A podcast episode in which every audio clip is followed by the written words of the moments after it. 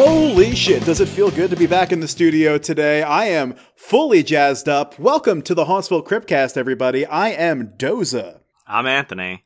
I'm Anna. And I wanted to start this episode today with the new segment, uh, Is My House Haunted? Because something is going on in my day to day and I need your help with. Is it haunted? Theme song pending. Anthony, I talked to you about this once before, but now it's happening again. So I need you guys to tell me whether or not my house is haunted or if I need to freak out. So twice this week and once before this, I've woken up in the middle of the night just sweating to death. And when I got up to check my thermostat, it was cranked all the way up. And like it takes a little bit of effort to do that. So it it's never like slid over before. And I don't think that that's an issue. So my heat just kept pumping all night, but right in front of the thermostat, I got an absolute chill down my spine. There was just like a big old cold spot right in front of my thermostat. So it's not registering that it's reaching that temperature, so it just doesn't stop making heat. I think what's happening, Doze, is every night when you go to sleep, your landlord sneaks in and cranks up the thermostat and just waits. He waits for you to go back to sleep and all the while he's just like he's shooting cold air at you from a distance. Yeah, I think that's that's what's happening. Or it's your cat. My, my cat. Yeah. So so Your cats are trying to wake you up so of you can feed them. So my house is not haunted. I mean, okay, probably. so on a real note, there are ways to check for stuff like this. Obviously, hot and cold spots are uh, a good telltale sign of a haunting. Wait, they'll do hot Um, spots also? Yeah, it's just it's Oh. a major fluctuation in temperature. It's just to denote a different energy presence. But the heat is obviously coming from your thermostat being cranked up. As for the cold spot in front of it, any sort of colder area is going to be uh, colder than the heat that you're getting from what your thermostat's cranking out. So it's easy to feel like it's like a super cold spot. Definitely make sure that there's no technical issues first before declaring it a form of haunting. Wow. Okay, that was actually like super helpful. I'll I'll give it another once over because this happened uh, a couple months ago. I, if you uh, remember, I talked to you about it. But okay, cool. So that will conclude this segment of "Is My House Haunted?" And I will check back in with you guys and let you know what the fuck is going on. So I've fulfilled my obligation. Anthony, do you want to take it from here? So it's the end of the world as we know it, and I have a high fever, a cough, and trouble breathing. We're all under quarantine right now. The coronavirus is sweeping the world, so we thought this would be a perfect opportunity to talk about our good apocalyptic friends, the zombies. There are uh, way too many zombie films, hundreds and hundreds of zombie films. It's one of the most easily made horror subgenres, and it's a completely saturated market. And for your viewing pleasure, we watched all of them, so you don't have to. That's not true. That's not true at all. but we watched a lot of them. And it's so, because it's such a saturated market, it's so hit or miss every single time that you have some incredible zombie films out there and you have some that just miss the mark entirely. And honestly, what I have been finding is that some of the more uh, mass marketed Hollywood style zombie films tend to miss the mark more than some of the independent films sure you get a ton of independent films that really miss the mark and are just a cut and dry. This is everything that's expected of a zombie film. But it's also where you're going to find some of the films with the most heart and the most i guess nuances when it comes to the subgenre.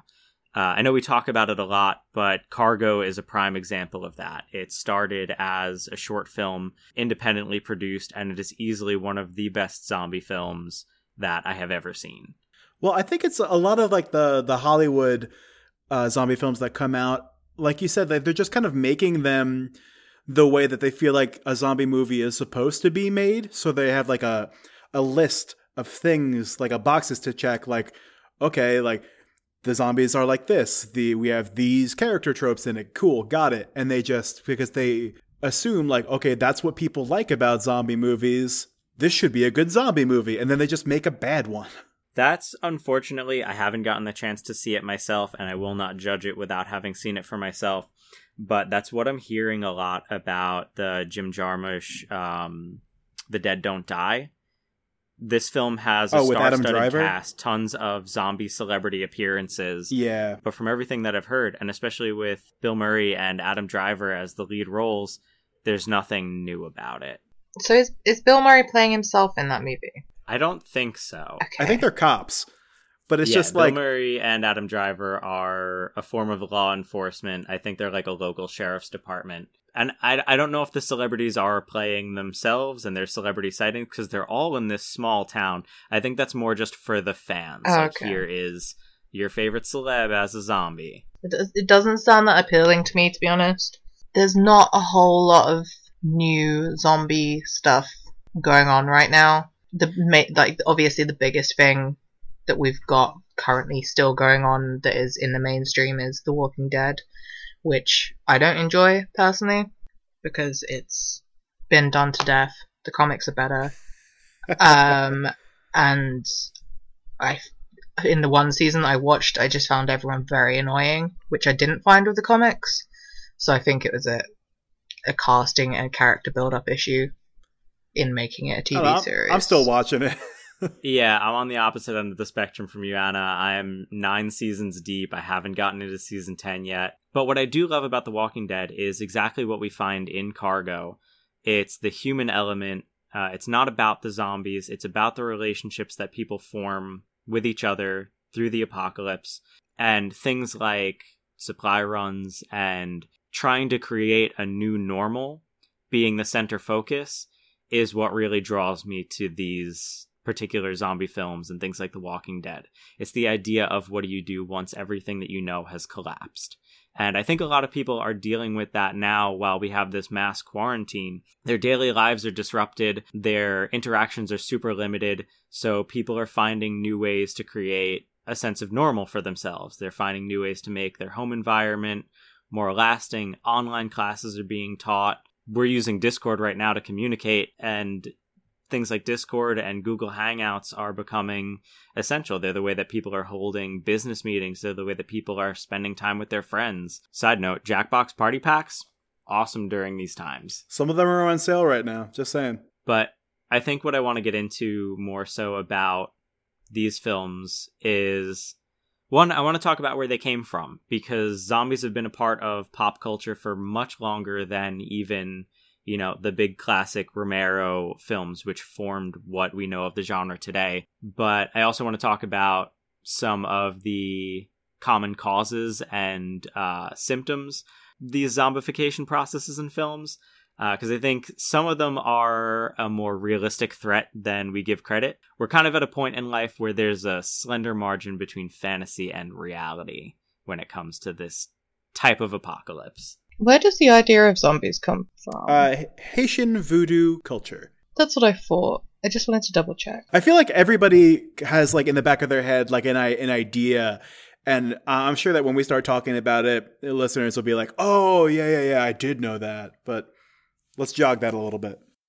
Yeah, there's uh, a direct correlation with uh, Haitian voodoo and zombies. It does go a little bit further back to some uh, West African traditions that weren't, uh, they didn't have the names for it that we get when it translates over to um, Haitian. The zombies that we see in Haitian voodoo and the lore there are so drastically different from what we know zombies as today. Uh, the zombies that we know today really did come from George Romero's influence, but you can see how this has evolved over time uh, throughout the genre, especially like widely considered White Zombie is the first zombie film. So if we take the idea of White Zombie, that is almost to the letter the idea of the Haitian zombie Yeah, it's right in that on. film. You get uh, a character. Oh my god, I'm drawing a blank. What is Bela Lugosi's character's name in this? Murder Legendre. Yeah, his character plays this. They call him a zombie master, but in traditional Haitian voodoo lore, he would be a bokor or a witch doctor. And it was believed that rather than these being reanimated corpses, the witch doctor would be able to trap the soul of the uh, the victim inside the body. And according to their lore, the term zombie comes from two different words zombie, but kind of starts with an N, and zombie. And one represents the soul and one represents the body. So their idea of the zombie is a, a, body without a soul. So to have your soul trapped in your body and be unable to express its own will is that ultimate form of zombification of not being able to uh, act on the autonomy of your soul. So their zombies were basically like they could be controlled. They to were a just degree, like, like, these blank people without Yeah. souls that like they take direction. yeah. So th- so really you've got like three different types of zombie. You've got like that si- type of zombie. You've got like the Romero like killer zombie, the one who are like reanimated corpses, and then you've got like ones that are affected by a virus but not necessarily dead, right?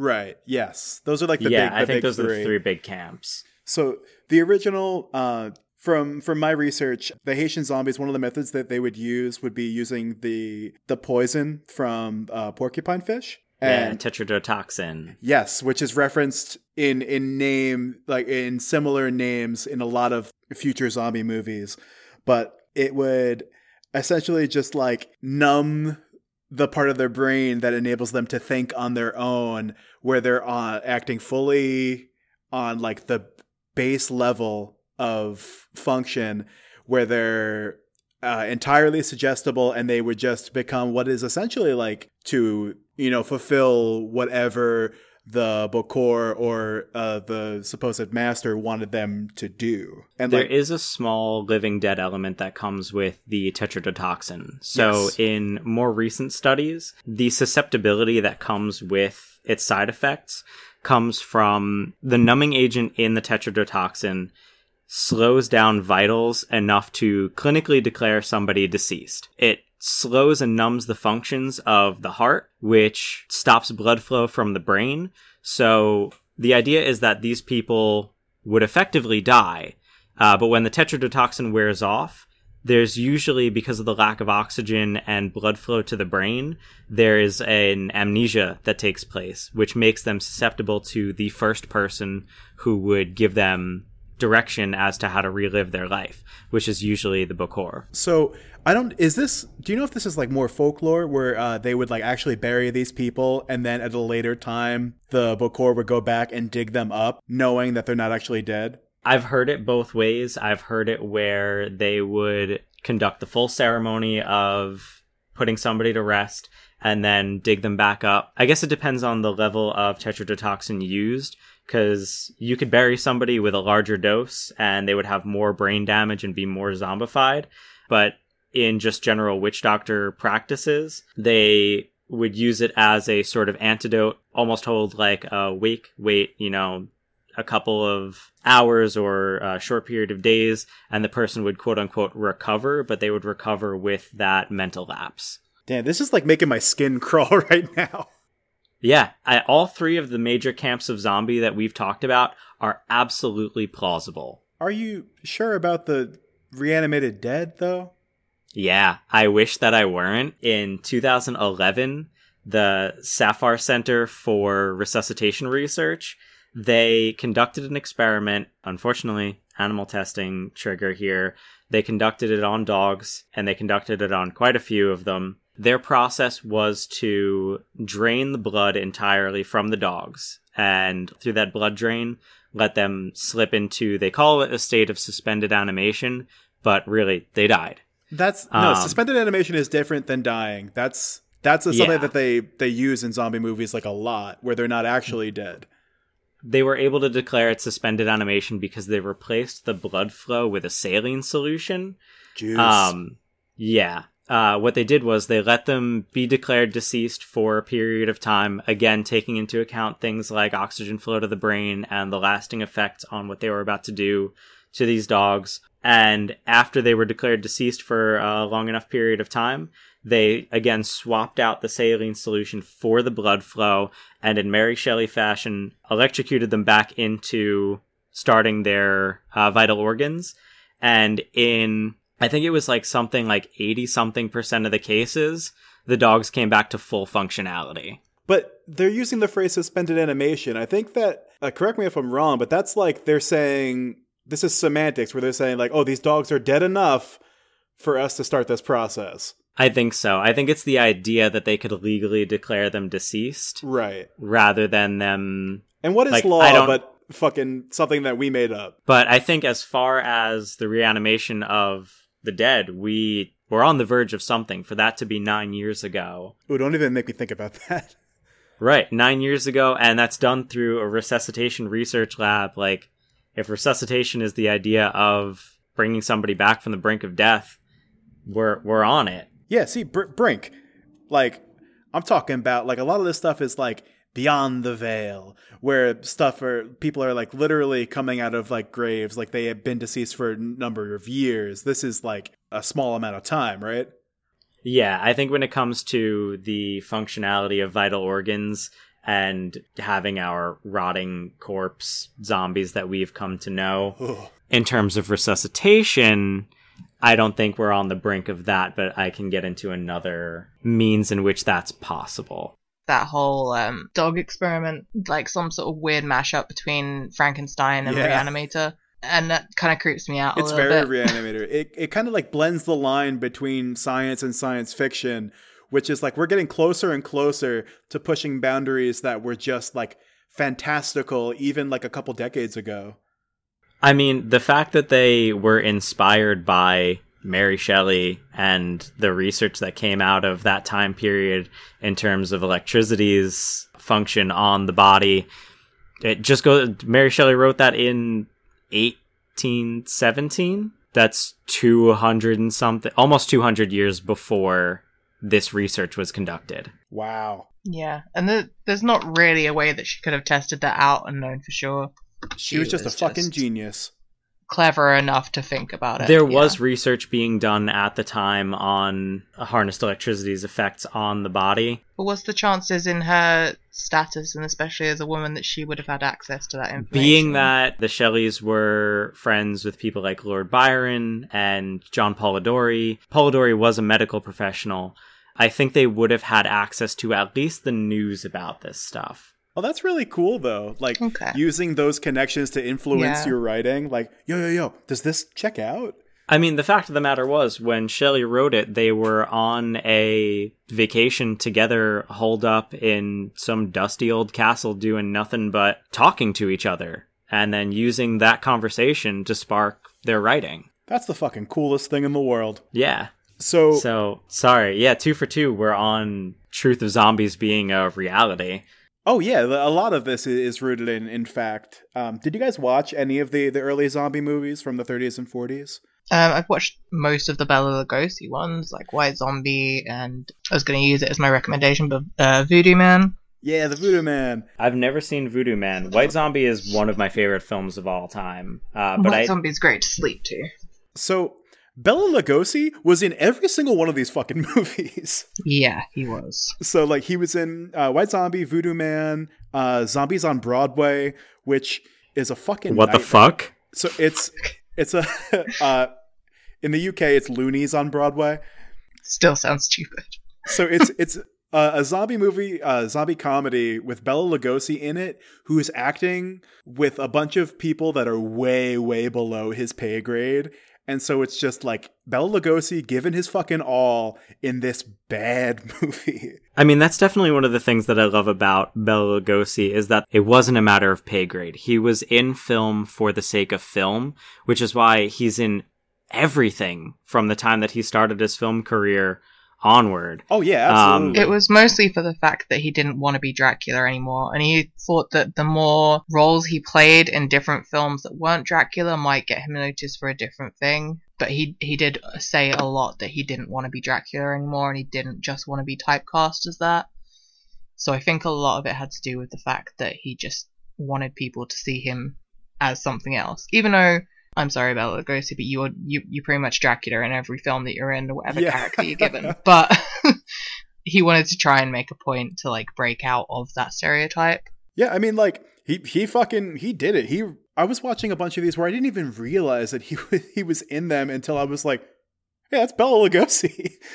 so the Voodoo Man and um uh, I Walk with a Zombie are both geographically and thematically Haitian, like take place like in that area with that mythology. In uh, the Revolt of the Zombies and Zombies on Broadway, it's also still Haitian uh, zombie voodoo myth, but uh, they take it away from the geographic location, and that goes the type of movie up until like the 50s and 60s. Did you guys watch anything in there? Yeah, because I mean- 60s is where we get Romero, and he Yeah. breaks that. I mean, like he breaks that. the traditional Haitian voodoo zombie. I didn't watch anything before that. So uh, Romero was he was definitely the first one to do zombies as reanimated dead. But before that, there are a few movies where it's the first instances of zombies craving and eating flesh, uh, as uh, introducing during like the Hammer era. Um, introducing Are you talking zo- Plague of the Zombies? Yes, Ah. Okay, So- I completely forgot about that movie. Yeah, three years before Romero, and um, even in '61, I Eat Your Skin, which I'll I'll talk about a little bit now, and a little bit later. So those were the first instances of zombies no longer getting um necessarily like being like the properly Haitian influence, but it's the first instance of them being cannibals and needing to eat flesh to to persist and like usually like they're still roused by a sort of master or controlled or something. So i eat your skin in 61 was the first instance that i found of that but it didn't get properly released until like the early 70s as a uh, a double feature with i drink your blood both of which i watched and are fucking Oh my god, I've heard of both of these films, but I've only ever heard of them together. I do need to sit down and watch these. So they I Eat Your Skin was done in the 60s and they were trying to avoid getting what do you call it funding Rating? pulled uh, yes, and and uh, and and rated out. So they waited to release it, and then they ran it as a double feature with "I Drink Your Blood," which is so fucking intense. Uh, we could talk about that when we get to like '70s stuff, but like that is very similar to 28 Days Later in the range that it's like it's not reanimated corpses, it's people, and they have like sort of like a rabies. I think it's actually like literally rabies in this one. It's really interesting. I'd completely forgotten that Plague of Zombies existed until you just said it. Yeah. And I actually didn't realize that it was before Night of the Living Dead. Yep, so I always assumed that it was because it's in Technicolor and obviously Return of the Living Dead is in black and white. I did, in my brain, I just kind of switched the dates around. Yeah, it's, it's Um, hard to like even like consider that that there's something before yeah, that. but that is really interesting because even the imagery of the zombies, like I thought Romero was the first one to have zombies that looked like that even. And in Plague of the Zombies, they had like bluish skin and like white eyes, and there was like blood everywhere, and they were like eating people. And yeah, I just assumed always that that was Hammer's like take on Romero rather than the fact that it was beforehand. So that's really interesting. It's so hard to think of it like that. It was Romero that first kind of like took the the biggest leap away from zombie origins and made it more of a cinematic monster rather than something rooted in in folklore. And now it's like okay, this is something like these are like a creature. I read that the I forget who said it, but they were described as a vampire with a lobotomy to describe zombies, which I thought was so fucking cool. Like That's great. you gotta Yeah, gotta eat is. to eat to live. That's that's what I've got up until like the si- up until Night of the Living Dead. I just had to like squeeze that in there. One of the things that I truly appreciate about Night of the Living Dead being the film to break that idea of uh, there being a zombie master, there being a witch doctor character, Yes, is that especially with a protagonist of color, this film broke a major trope in the idea of characters of color being there for some sort of nefarious or mystic purpose. It takes that idea of foreign magic and fear of the foreign uh, and totally flips it on its ass. I think also the fact, like, it happened to be released the same year that Martin Luther King was assassinated, so a lot of people actually like reacted kind of badly to it because they thought that it was like they didn't understand that it had been shot like obviously years before and then they were just distributing it that year. So it had no correlation. But obviously, like it got to people at that point when it was shown because it was it was too soon after its assassination to see what happens to what's his character's name? I know the actor's Dwayne John Duane Jones. Dwayne Johnson. Uh, God. I literally was about to say that was Duane Jones, but I can't remember what his name was in the film. I haven't watched Night of the Living Dead since college. I haven't watched it since I went and saw the stage adaptation a couple of months ago.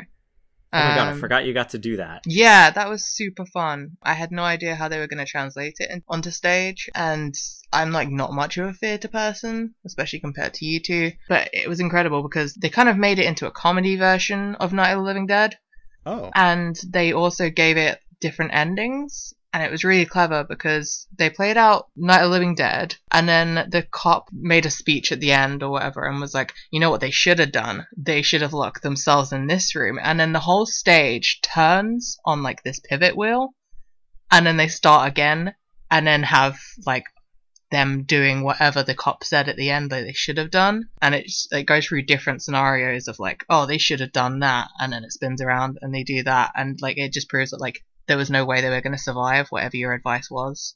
Wow, that's um, awesome. So yeah, it was Yeah. a great stage stage adaptation of it. He but getting Ben, back to my way. point, Ben, thank you. Um, getting back to that, like the thing is like about that film, like the way that Ben dies, like the ironic feature of the fact that he can survive a whole zombie apocalypse, he got everyone else through it that he could, and then his demise is a bunch of rednecks with a gun. Like that is the message that you can take away from that film. He did everything right, and blah, and then some rednecks were like boom, and that's unfortunately real life for a lot of people. Yeah, like a lot of that comes from the the time when the movie came out in the 60s having the Vietnam War be in like full swing. A lot of that inspiration went right into the horror film genre. I mean, that's why we're all here. That's why we all love horror. Horror has always been the most honest reflection of the human condition from its conception. Yeah, No other genre will talk openly or even metaphorically, as it is most often the case, about what's actually happening in the world. Drama does or at its least part, not in an but entertaining way. right. yeah, And this is one of the first steps in the direction to say that like America uh, and American film goers like don't need monsters to scare them anymore. Having the sort of monsters be and the real horror be people is at that time so much scarier of a concept where it's the the horror kind of generated by mankind itself. It's got the same uh of the Living Dead's got the same kind of attitude. Romero zombies are like a combination of a zombie like Haitian zombie, werewolf, and vampire. They're kind of like half between life and death. They eat to survive like werewolves do, and they spread their disease by biting like vampires. It was a combination of monsters and people, and that's what is the coolest thing to me, where it's like people have always been the fucking scariest thing in the world. Well, yeah, even with this virus right now, I keep saying to people the scariest thing about this virus is not that I'm scared I'm going to get the virus or that people are ill. It's scarier to know what people's reaction is. Yeah. I mean, yeah, if we want to jump right off the idea of people are scary, we can go right back into Romero with The Crazies. Because while that film showcases a lot of what we know of the zombie genre in masses being the scare factor here, The Crazies is all about people's behavior. These people who are otherwise of sound body and mind and how they choose to react to this situation. Granted, it's not all reactionary. There is something more beneath the surface. I don't want to spoil the crazies for anyone who hasn't seen it because the original and the remake are fucking gold. Oh yeah. Yeah, just going off of the crazies, it's you're placed in real possible scenarios with real people who, to the best of your knowledge, are otherwise okay. They're not zombies. They're not monsters. They're just behaving in a way that is absolutely horrifying and putting other people in danger because of their actions. Right. And like at a time where the family dynamic is so important and the bonds that you have with the people in your life are so important, having these situations where it's like children killing and devouring their parents, like siblings killing and devouring each other and or killing each other in these horrible fashions, like that was like the height of disturbing for the time. I think it's interesting that the 60s does turn the lens back on humanity because now that I'm thinking about it, in the 60s, yeah, we started getting films like uh, Night of the Living Dead. Uh, was The Crazies the 60s? I think 70s. The original was. Was it? I thought I thought it was late sixties. Hang on. Night of the Living Dead is 68, so I can't imagine it. It's got to be 70s. Nineteen seventy three. Ah, Okay. you see, all right, I know. Um, but we're also we were also getting films in the satanic panic genre. We're getting films in the uh, home invasion genre, like The Terror. So really, like people were the big monster in the '60s and '70s.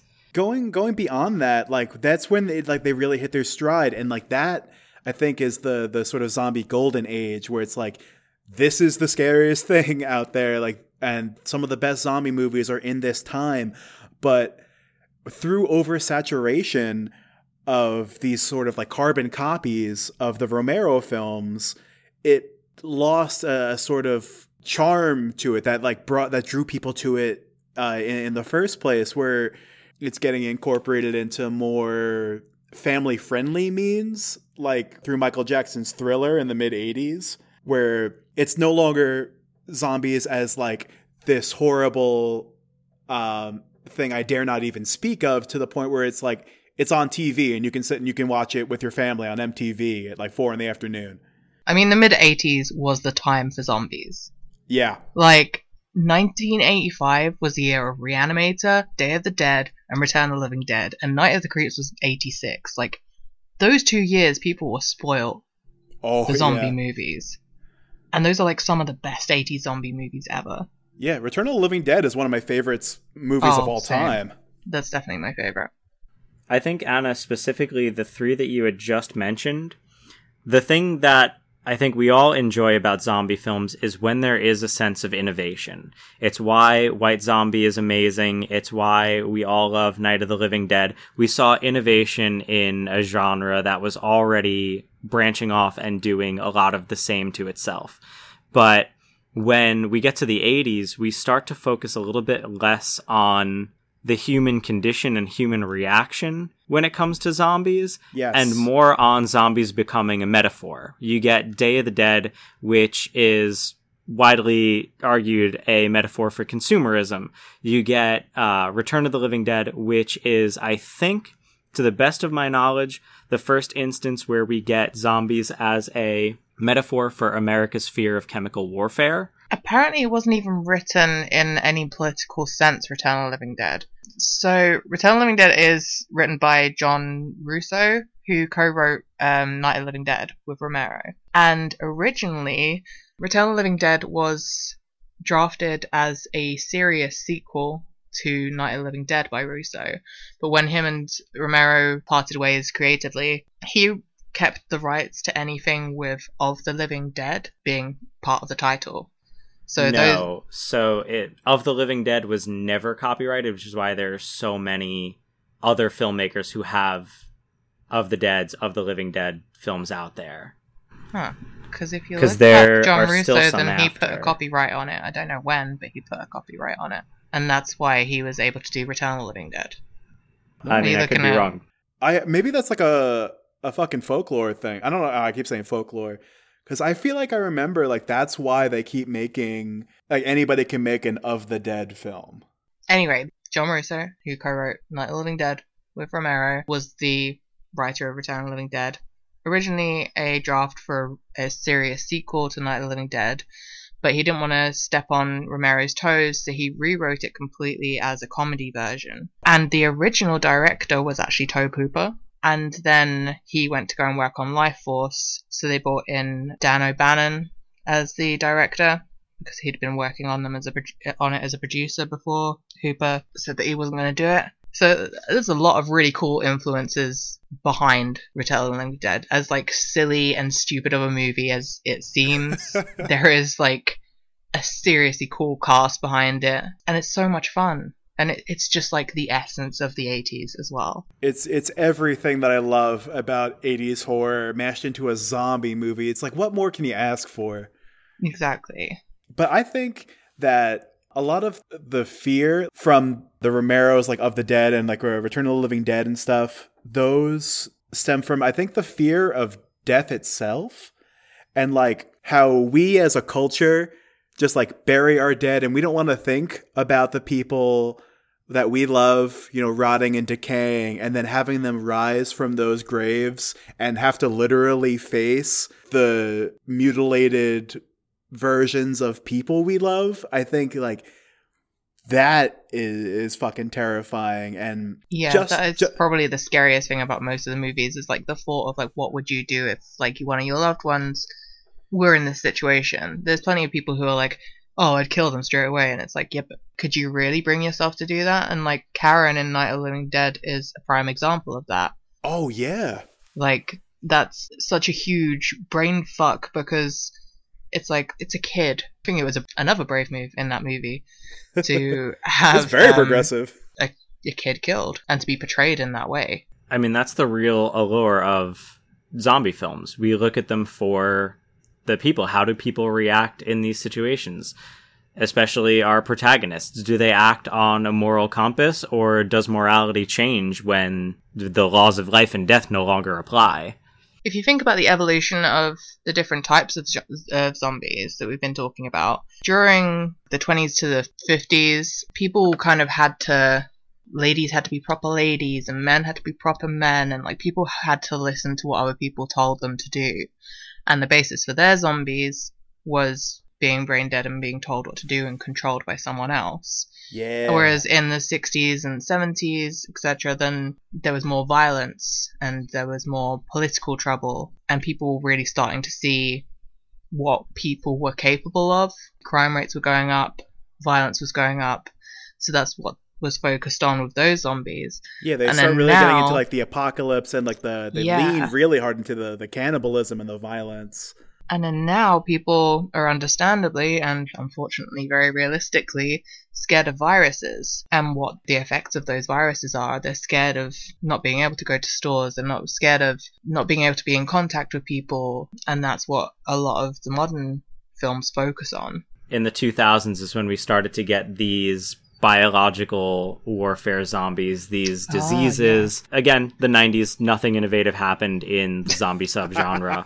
I I'm sorry, I grew up in the 90s. I love the media that happened then, but there's fucking nothing innovative. Well, can, wait, can I about it. posit a point? Not about the 90s, because again, nothing ever happened. Except for my recommendation, but we'll talk about that later. going off of the, the disease aspect, like the thought of a disease, like a zombie disease, being transmitted through physical contact and bodily fluid uh, at a time where there was an AIDS epidemic in the Americas. Do you think that there's any sort of correlation between that? Because that was like a huge scare, specifically like in in places like New York, and you get a lot of those apocalypse movies taking place in in big cities like this, where there's you know uh, a large amount of people and a widespread panic of these people that are sick.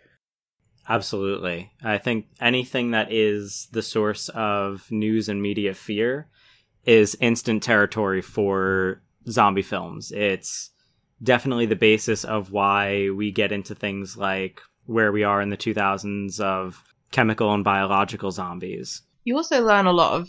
I think people watch zombie movies to learn what they would do in that situation as well. A lot of obviously horror fans right now are like, "Oh, I can deal with this because I've been preparing for the zombie apocalypse my whole life." and while it's not exactly the same, it does actually make you think more about survival.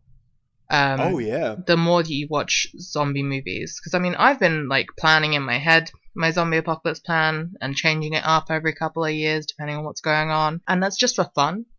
like I've just always been like, ah, oh, I would do this and I could do that, and so I've picked up subconsciously just from watching these films basic survival skills somehow. Like I know how to start a fire.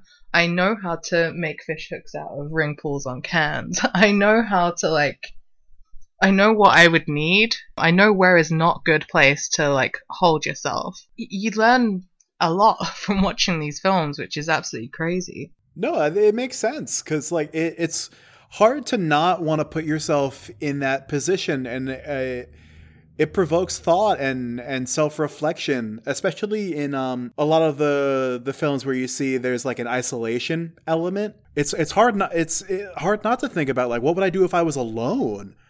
Like stuff like um last man on earth and and that Oh, whole yeah. biz. In, in more recent years the night eats the world. Like what if you were just like one person against the universe like would you be okay and anna it seems like you'll you'll be fine so like i when the world goes to shit like i'm i'm coming over like we'll be okay I just need my archery bow. That's all I need. We don't have guns.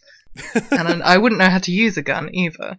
you just chuck it at That's the them thing. Everyone's always like, "Oh, I could get access to guns." Like, yeah, but do you know how to use them? Because you're probably just gonna end up like hurting yourself, and then you'll be useless.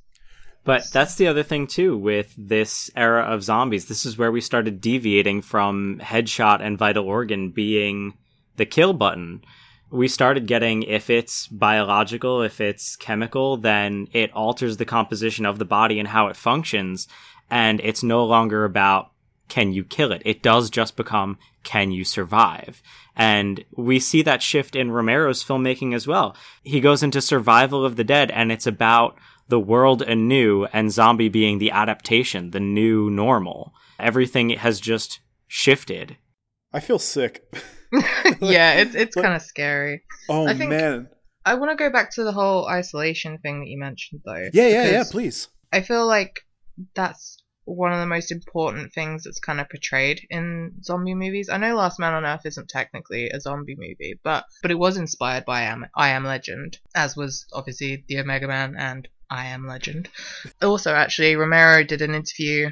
I can't remember where, but I remember reading him doing an interview where he said, "I basically just ripped off I Am Legend." And I just always thought that was really funny that he just kind of came out with like, yeah, I just ripped it off and changed it a little bit. yeah well that book is so fucking good Well, yeah. Uh, what was it like 1950 something? probably around there Even though they're not specifically zombies in I Am Legend, is that the first and maybe only instance of atomic zombies in that time period? Because we got a lot of atomic monsters in the 50s, but no atomic zombies. It's the only one that I can think of. Yeah, other stuff you get from radiation from fucking spaceships. Which one was that? Do you mean Night of the Comet? Oh no, Night of the Comet was 80s, Oh, right? yeah, Yeah, I it was. Night of But the I mean, Comet. like, I thought you meant like inspired by that. No, one of one of them Oh. was like there's a spaceship that crashes and you find out like that's they people are irradiated. Wait, is is that? Is it Killer Clowns from Outer Space? No. No, 50s, 50s. is that the last man on earth? Is that what I'm thinking of? was it started by a spaceship? No. It was something that I watched like over the last couple of days. I, I just I have so much in my brain hole that it's not even Because. Last Man on Earth, like, it's just kind of like these alien type things, but they don't like, they don't specifically say where they've come from or anything. Yeah. Well, they were. That's what a lot of that is is present in the in Night of the Living Dead also, where they're like slow moving, but the where these are like intelligent and still capable of speech, but like if you put them side by side, it would be hard to tell them apart otherwise, just like visually, the way from the way that they move. That's true. Let's see, zombie, zombie, alien, alien, radiation. Google help me. But yeah, I just think it was interesting that we did not get, for an era that gave us the atomic monsters, we didn't get atomic zombies when zombies were clearly still in the spotlight of cinema at the time. Yeah, I think the 50s was more focused on like uh sci-fi rather than like I feel like the 50s people weren't wanted like tamer entertainment because I mean even when like rock and roll came in then like they freaked the fuck out. They were pretty sensitive in the 50s. I mean, I give them them justification. I mean, they just went through come a off huge a world war. war. yeah, exactly. So I don't blame them. They wanted everything to be like nice and neat and tidy and lovely. So definitely don't blame them for that. Uh, My main point was supposed to be about isolation, sorry. yeah, I'm Um, sorry. Night of the Comet is a great start for that. Yeah, well, I was gonna say like with Last Man on Earth, obviously, like that was the first film I really watched when I was younger, and was like I just felt his isolation, which is it's just obviously like a testament to Vincent Price's acting, but also the way that the film is shot. Um, but even in Night of the Living Dead, like the sort of film noir style lighting, especially when they're in the basement, it does this thing to you that instantly makes you feel isolated. Which is just like one of my favorite thing about zombie movies is when they try and make you feel isolated, they do it use if they're smart, they do it using lighting and sound. Like if they've had, you know, a more lively score going on during the movie when there's action and then someone's on their own, like they'll cut the music for a bit and like just even tiny things like that or they'll like dim the lighting and then have someone like just sort of the center light on the person in the middle of the room and like little just cinematic techniques like that that convey isolation is one of my favorite things about zombie movies because it's utilized so well in so many different movies. Have you guys seen the night eats the world? Never even heard of it. So it's a it's a french zombie film and it's like the the REC franchise like the first one. It takes place in an apartment building, but it's one guy in his apartment building going from apartment to apartment, trying to clear it out and just kind of like survive. And it is like heart wrenchingly tense uh, just watching him try to you know, scavenge for supplies. And at one point, he finds a cat outside. And he's like, "Oh fuck, I gotta rescue this cat." And it's just like it, I put myself right in those shoes because I was like, "I'm right there with you, buddy." but just like the way that it's shot and the the score it really like it puts into perspective like how big the world is in comparison to how small his space is and how small he is as a person and it makes you feel almost sort of claustrophobic watching it but it's just like with all that's going on now and like being alone anytime I'm not with you guys or at work it just like and then having watched all these movies back to back over the last couple of days, there's barely any human left in my body. I'm just like a ghost. I don't know if you guys got the chance to check it out, but it's currently on Netflix. I have it on DVD. Uh, there's a film called Carriers. Carriers came out in 2009. I can't for the life of me think of anything that was going on in 2009. I was graduating high school, so I didn't really give a shit. I rewatched Carriers in preparation for this episode. For some reason, in my mind, it struck me as a zombie film, but in rewatching it, it's not. There's no zombies per se, but there is an infection, and it follows all the beat points of a zombie film, but it does something really nice in making this infection really be this this mass pandemic and it's so the symptoms of the infection and uh, what these people are going through is so on point with what we're going through with the coronavirus right now. There's a scene in the opening of the film where our protagonists run out of gas and they go back to a hitchhiker that they found who had also run out of gas. Sorry, no, their car breaks down, but they have gas. So they take the guy's car and they completely disinfect the whole thing beforehand, like everybody's doing now. They're carrying the base necessities and tons of cleaning product and everything. They ne- are never without their masks because it's an airborne virus. It's an awesome showcase of the human condition, isolation, and all the things that we love about zombie films without the zombies, which I know is a big point in why we like uh, Cargo so much. It's a zombie film without the zombies. Where where did you watch that? Because that I have like goosebumps thinking about that. That sounds awesome. It's on Netflix right now, so grab it in while you US. can because in the US. Oh. Yeah, not here. But we do have The Cured on UK Netflix, and I haven't seen it yet, and I really want to see it. If anyone who listens to this checks checks it out before me, then um, yeah, let me know what you think of it because it sounds like such an original concept. I love it. There's not enough aftermath films when it comes to zombies. That I love the idea of what happens after. That's why, as much as it's not the greatest film, I love Survival of the Dead. Uh, it's obviously not one of Romero's, you know, shining achievements, but we've been watching the Of the Dead films for so long. It's great to see the world new. And from what I understand about The Cured, this is the only zombie film that I can think of where they have found a cure. Yeah. And then they're like. I can't think of shit otherwise. Yeah. It's just the fact that, like, they've been reformed and they're, like they remember everything they did while they were a zombie or while they were infected even but now they're just going back to life and it's like how do they psychologically deal with what they did to people? How do people who they attacked psychologically deal with them? Yeah, it sounds like such an interesting film. What about warm bodies? Like I said, Doza, I can't think of anything else where they've found a cure. Uh, nothing, nothing worth mentioning here.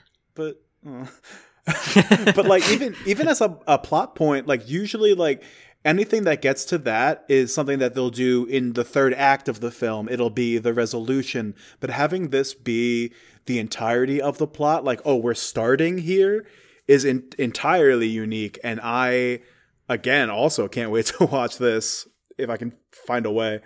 I'll have to spend the five fucking bucks and rent it or whatever. God help me. Um, Are we on to talking about virus films then? I think we've been on to talking about virus films. We've been dancing um, around it. Oh, I just have. Oh, I'm sorry. Go for it. So the movie that I was thinking of before is indeed with the spaceship Night of the Living Dead. It wasn't a spaceship. Space a radiation from a space probe that crashed back okay. to Earth. So I remember hearing something about that, and I was going to go crazy if I didn't say it. Before we go off more into virus films uh, because Anna, you started talking about films where the world is anew. I just wanna, I just wanna touch on this film. If anybody out there has the chance to see Fido, oh, it is man. one of my favorite zombie films. I've heard of that, but I haven't seen it. Because we didn't get a lot of atomic zombies in the 50s, Fido is an atomic zombie film. It takes place in the 50s after World War II. It's alternate history, or maybe it's World War III. I haven't seen it in a while, and it's future. Uh, but it's got a 50s Leave It to Beaver vibe throughout the whole film. Everything is picture perfect. And in the world anew, humans and zombies are separated, but they've created, rather than a cure, a system of like obedience collars where they've reintegrated zombies into society. And uh, as we see throughout the Romero films, where zombies are coming back into habits that they knew in life, um, especially from Land of the Dead up to Survival of the Dead. This film just it takes that idea of zombies having the ability to do menial tasks and reintegrate into society and relearn how to be human, and puts that into the new world. That sounds great. Yeah, it's very. Good. It's, it's a like, ton of fun. It's like Harry and the Hendersons, but with a zombie. So let's get sick. Ugh. Sorry. My big virus film is absolutely Carriers. I can't stress enough how good this film is. You've been talking about it all week, even though you only watched it again like yesterday. So, um. Because I forgot how much I love this film until we were like, yeah, let's talk about zombies. And it's like, oh my god, I forgot about Carriers. My favorite virus one is a film that I probably talked about way too often, and I don't think either of you have even seen it yet. Uh, Pontypool. I've seen it. I have not. Oh, you have seen it. Cool. Yeah, radio um, station, um, right? Yes. Yeah. Um, I'm here to consistently fail you guys because I also haven't seen Rec. Oh, oh I know. What? Yeah, that's that's one of my other favorite virus ones. But anyway, Pontypool, 2008. So the the virus is it, it's not really a spoiler. Just anyway, it's not a spoiler. It, the virus is uh, spread through English language, which is really interesting because the whole thing is set in and like there's only one location, like two pre actors, which makes it all the more interesting in terms of isolation and things like that. But they own, they're working at a radio station and they actually find out that the virus is spreading just from being like going, oh, we're going to go to this news reporter, and then they're like, oh, there's apparently this mild thing happening, and then they'll like get it while they're talking to them, and that's how they figure out that like this is happening. It's just interesting that it's not just English language. There's certain words that, that trigger certain people. So dozer might get infected by the word pumpkin. How did you know? and someone says the word pumpkin, and then he'll be like pumpkin, pumpkin, pumpkin, and he'll repeat it. That's why I freak um, out every Halloween. Then they just get more and more violent because of the confusion over not being able to do anything but repeat the same word or think the same word, and it sort of zones them out and then puts them into this like violent state. Whereas like Anthony's trigger could be like the word broccoli. Sure is. Yep, that's why I thought of it. yeah, I just it's just such an interesting concept, and it doesn't sound as interesting as it actually is when I'm explaining it. Fantastically acted, fantastically written. The lighting is beautiful. Like the whole film, I just find absolutely gorgeous. And it's just such an interesting way of spreading a virus and getting a really real reaction as well. So that's definitely one of my favorites in terms of like originality. It's one of the coolest. I watched it like on a on a whim one day because I thought yeah, my mentality of like, oh, you know, I just want to put something on for for background noise. I'm like, oh, this sounds stupid, but it's just because that's the name of the town Yeah. what when I it went on and it was like engaging and a unique zombie movie, I was like hooked and I just didn't get any of my work done. Yeah, I, I did the same thing. I put it on because I thought it sounded kind of stupid. And it turned out great, but I, I did the same thing with Martyrs. I thought Martyrs sounded really stupid and I thought I could sleep to it, and I was very, very wrong. So when a movie sounds stupid, most of the time it, it probably isn't. Yeah, we're a bunch of knuckleheads that read a word and go, "Ah, fuck it." uh, I think like the most plausible one of these scenarios is one of the the scariest and some of my favorites is like the rabies sort of vibe. Cool. Um, Sorry. oh no, don't.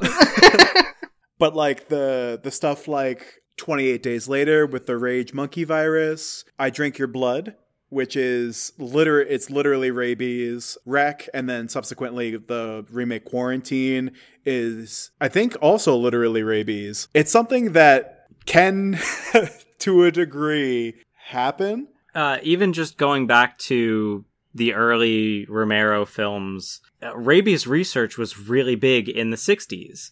And that's what spurred that as the idea of like, this is the way to transfer it. That's why the bite is so popular rather than where we eventually move to where it's either airborne or uh, sickness or something, which is why a lot of the like mob zombies have that baseline mentality of I'm only functioning off of eat and spread. that's very present in in a lot of these and just like even medically the symptoms of rabies are uh, irritability hyperaggression uh, excessive movements or agitation uh, confusion hallucinations muscle spasms. And so just like all these like if you saw somebody in, in your direct vicinity that was like twitching and growling it, like that is fucking terrifying. And then like putting it in a situation like an apartment building for example is so scary because it's like it's hyper contagious and it infects very very quickly I think that's one of the scariest parts of Rec is when they're like, "Oh shit, there's a virus," and so they go to leave, and then like there's people outside saying like, "No, you're quarantined. You're not allowed out," and they're like, "But my wife's out there," or like, "Oh, but we need to get out of here," and they're like, "Nope, you're not allowed to leave. You have to stay in this building, even though there's an infection." And that's terrifying from the get go. And that's before anything really happens. You're like, oh shit. People separated from their family and can't go anywhere. And I've seen Quarantine. I like Quarantine. Quarantine and Rec are not the same thing. I have to stress Okay. that I'm very aware that Quarantine is supposed to be a word word remake of Rec, but Rec is so good for one, the actors, two, the lighting. None of the things that are in Quarantine, basically, from what I've seen. And Rec has such a good, like, it just has such a good way of presenting it. They build up Quarantine so much tension. in the same way, from what I understand. You haven't seen it. You're not allowed Right, to but make from judgments the like way that the film is presented, on a i.e., through a newscaster. no, that's not what I mean. I mean in terms of cinematography, in terms of lighting. That's what the way that it's presented. Yeah like they have the same I, plot, and even even the doesn't make them the trailer same of movie. Quarantine, I can see that the lighting is completely different. That they're doing it com- like it's completely different. It's Um, very green. yeah. No, That's- Greg's not. That's just that, that one sequence at the very end.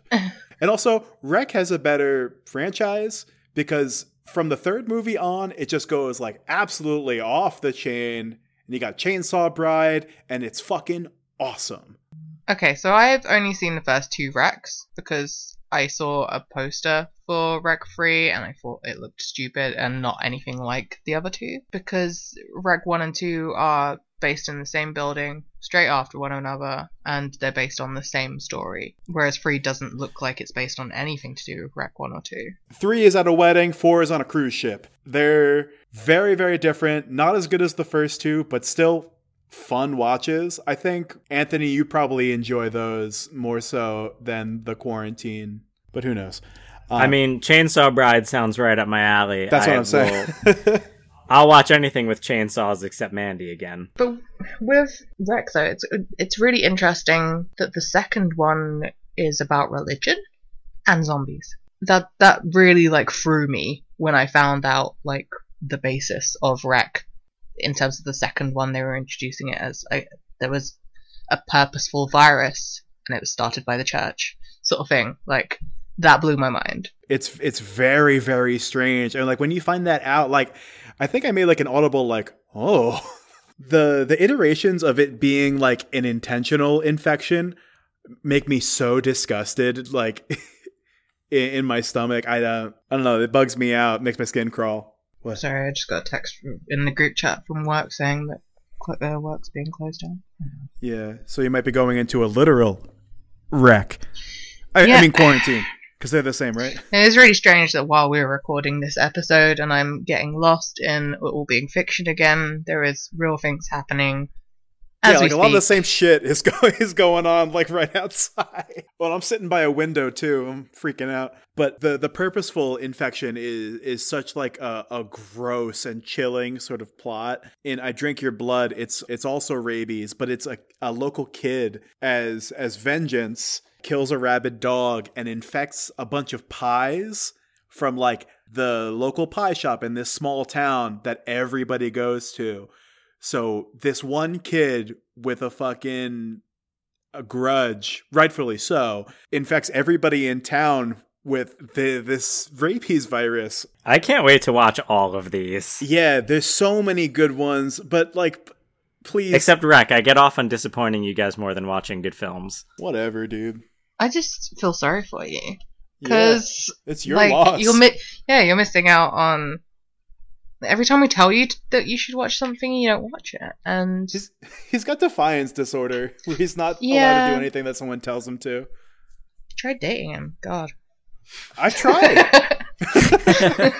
So, uh, you guys haven't seen either of the the Cronenberg zombie films? No. I have not seen enough Cronenberg films, and I do need to change that. Somehow, I became like the Cronenberg guy on the podcast. I don't know what what the hell happened. I don't even really like body horror that much. I think it's I just think it's interesting. But he did uh, Shivers in '75 and then Rabid in '77. They're both so gross, but kind of like unique takes on uh, a zombie sort of outbreak. Where in Shivers, uh, it's also known as the parasite murders or they came from within. The zombie sort of virus is transmitted through these parasitic worms, similar to Slither? Slither. this guy, it's sexually transmitted parasitic worms. And so uh, that turns you into a sort of like rage person who whose only goal is to infect other people with these worms and it's it's kind of upsetting and super super gross. But in a similar vein he also did rabid which is very strange. It's about a woman who gets into a motorcycle accident i think. And during her rehabilitation they give her a weird surgery that gives her like a sort of like stinger and she uses it to infect like all men that make advances on her and it turns them into rabies zombies. Uh, another one that's super gross. I've never seen anything like this one before or since. So if you guys don't get yucked out too easily, these are some pretty gnarly zombie flicks. I do want to jump off of Shivers because I have another real world point here. We've talked about the spread through disease. We've talked about the spread through reanimated dead. We've talked about the real world voodoo effect. I still want to keep this in line with the spread of disease because it is still biological, but there are living things in our physical reality that have these zombification properties. There is a breed of flatworm. I think they're called the broodsac. What? Um, that sounds Yeah, like a wrestling so- gang. the brood sack? The broodsac. We're the They're brood a sack breed of. They're a, br- a breed of flatworm that their whole purpose is to get ingested, and then they take up the bigger host, and they convince the bigger host by taking over its body to put itself in a dangerous situation and be consumed by a bigger host, and then take on the bigger host to just continue this zombification cycle of eat and be eaten. And it's just the idea that while it hasn't been shown to affect humans, it's gone pretty far up into the animal chain from flatworm to uh, birds and I think cats. That this is just this worm's desire to spread and die exists. This is something real, and to, for Shivers to be uh, based off of uh, parasitic worm, this is probably the closest thing we have in our reality to that. Holy shit. I never thought I'd say this about an animal, but what a dick. You're for real. Like, your purpose is to just spread and infect things? Self preservation over anything else. That's like the basest form of of life, I guess. There's also I mean, I get the idea of becoming a bigger predator, but it just it never stops. It never stops trying to become the bigger predator. So like how long until it mutates and then we are the bigger predator? that's like the plot of Splinter. You guys seen that one? That's fucked up. No, I've never even heard of it. so kind of like that it's uh it starts with like yeah oh that's so weird so like a very very small i think it starts with like a rat or something that gets run over by a car and like the real world fungus cordyceps uh it gets uh its spores which are these quills stuck in the tires that then get stuck into this guy's hand and it slowly starts to uh, infect up his body as it's uh, assimilating these smaller creatures and sort of taking over their mind where they their goal just becomes like spread grow spread grow until it starts taking over these people. And there's a couple really cool zombie-ish instances in this one where some of the severed parts act on their own and then two halves of two different people get stitched together and become this sort of like mass of zombie quills. And it's horrid I'm glad you brought up cordyceps because I could never remember the name of the fungus. But again, real world fungus whose sole purpose is spread and zombification. I don't know if you know about how cordyceps affect their host, but they're spores that get consumed, and as they get consumed, they latch on to specifically uh, motor points in the body, and they spread until they cause an atrophy and they kill off the internal workings of that part but continue its functionality. They adapt through muscle memory where an arm will still act as an arm, but now this sole arm is controlled only by the cordyceps and not the creature itself anymore until it consumes the entire internal workings of the specimen and becomes this new breed of it. There's a study done with crickets where, kind of similar to Splinter, the cordyceps would infect throughout the entirety of the body until they burst from without it and would just consume other crickets. They would consume living matter as this full blown oh fungus. my god. I don't like that you kept saying arm. Like this can't happen to me, right? Thi- so again, Whoa, uh, hang similar on. to the flatworms, say say no. similar to the flatworms, it hasn't been shown to affect humans oh or Oh my larger predators. So far, cordyceps are mostly shown in insects and rodents. All right, fucking good enough. Oh my god. I'm I need to get out of this episode. We can't. We're just- living in it. Yeah, if we- if we leave this episode, we go back out into carriers. We go into the oh. coronavirus. Ugh. wow. This, this is super depressing, guys. Yeah, this took a turn real quick. It's just, I think it's absolutely fascinating how slender that margin of reality has become. Oh yeah, absolutely. We have we have the ability to reanimate the dead. We have these All right. true world voodoo practices that create zombies, and we have these diseases and parasites that can cause what we've known as fiction for so long. We're in it. Time to start enacting those plans, people. Not to incite a riot or anything, but Anna, I'm coming over and you're gonna protect me. Yeah. Be prepared, everybody. Just be prepared. No reason to panic. Just know what you're in for. And wash your hands. Wash Yeah, your it, hands. in all honesty, don't actually panic. That's going to make it so much worse. And that's what is Yeah, for actually going to make this whole situation in real life worse. Is people panicking, people not trusting people.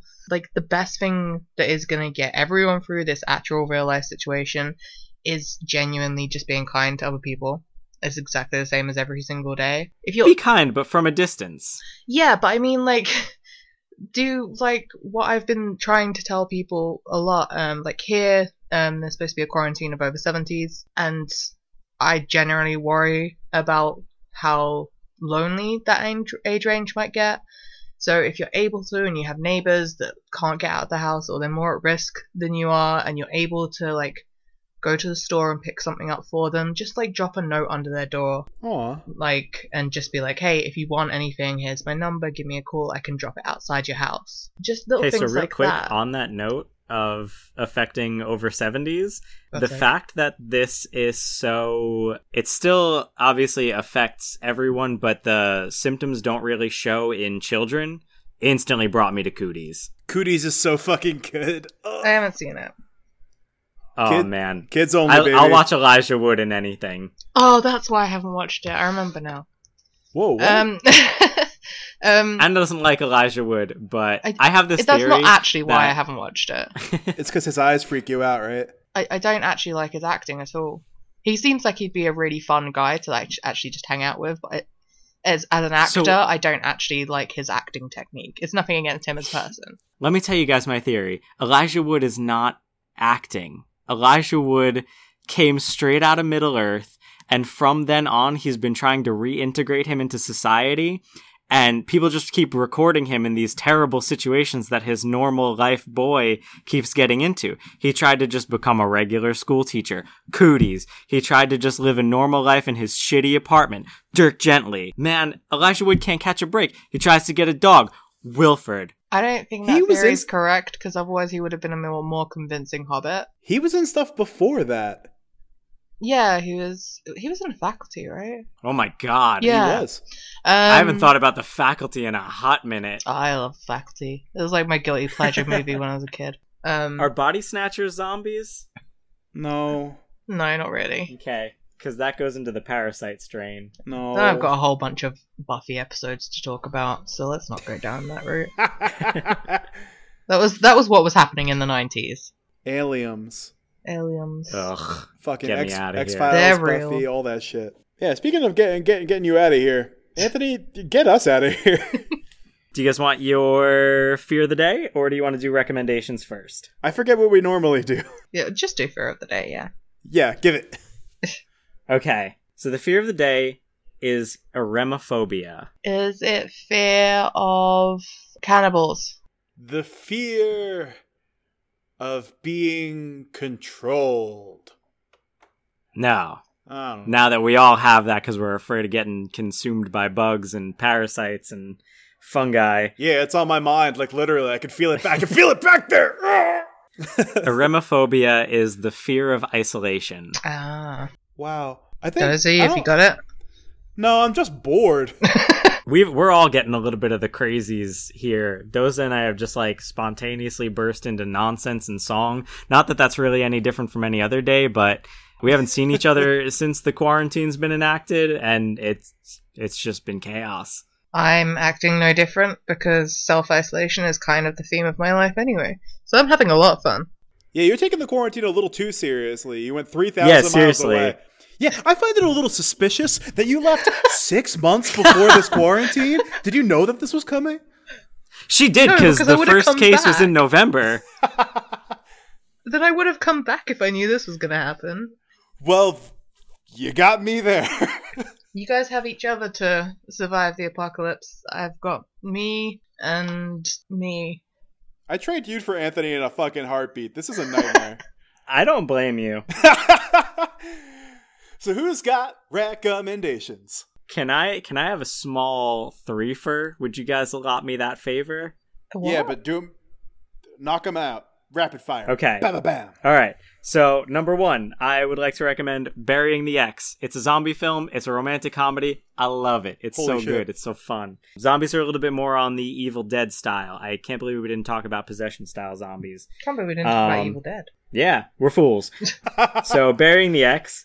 Dance of the Dead, which is the classic zombie prom style fucking film. This is a ton of fun, but it's a zombie prom in like the early 2000s. Uh, the score is dope. There's a sick cover of Pat Benatar's Shadows of the Night. And my last one, you guys are really gonna have to trust me on this one. Zombie Strippers is a great zombie film. Sure is, bud. Okay. That's my uh my trilogy of terror, if you will. Boo. My recommendation is going back to one that I lightly mentioned the name of earlier, uh, Night of the Creeps from 1986. It's so much fun. And the coolest thing about Night of the Creeps is it was written in one week. Yeah, and so Fred Dekker, the director who also did Monster Squad, his whole aim for Night of the Creeps was to write within one week. He set himself one week to write the script. He wanted to put every single B movie trope that he could put in a film and combine it with zombies. And the whole film is just really fun and it pays complete homage to like everything in horror that's ever come before it. Like even the characters are named after like specific directors and stuff like that. It's it's just it's a ton of fun. Is there a prom in this one also? Yeah, I remember there being a prom. Man, I haven't watched it in one's everything. I was just like looking through my films when we said that we are going to do zombies, and I literally just kind of wrote down a list of the titles of some of the ones that I have lying around my house. Night of the Creeps is also a great pick. So Anna, you mentioned before. Have you seen Cemetery Man? No, I haven't seen it. Okay. So my recommendation is Cemetery Man, or in Italian, Dellamorte Dellamore, which is of, of death and of love, or about death or about love. I don't know. But this movie is fucking bonkers. It is the most Lucio Fulci movie that wasn't made by him that I've ever seen. It's about a gravedigger who, uh, not a gravedigger, he's a cemetery caretaker who notices that seven days after somebody is dead, they rise from their grave and he just goes about his business and fucking every every week kills them. yeah, it's it's that fucking sounds so nuts. much like Buffy. It's it's very that if Buffy had like a substance abuse problem and a gun. That would have been so much more interesting. like you guys go, gotta watch the i'll show you the trailer after this like literally like every two seconds in the trailer he's pointing the gun in somebody's face without even looking at them it gets to the point where he's fed up with his job of killing the dead and he's like how do i stop this from happening he's like oh what if i just kill them while they're alive Oh, and it's just me. so yeah, absolutely. But it's it's a lot of fun. It's a lot of the dialogue is so incredibly funny, whether intentionally or not. I was fucking losing my mind. So please watch Cemetery Man. Holy shit. and everyone watch Evil Dead all the time. Yeah, all day or day. I feel like we didn't mention it because it just goes without saying that Evil Dead is incredible. Oh yeah. Wash your filthy hands, you primitive screwheads. Yeah, that too. And with that, thank you all for tuning in to another episode of the Hauntsville Cryptcast. I'm Anthony. I'm Doza. I'm Anna. Happy hauntings. See you in hell.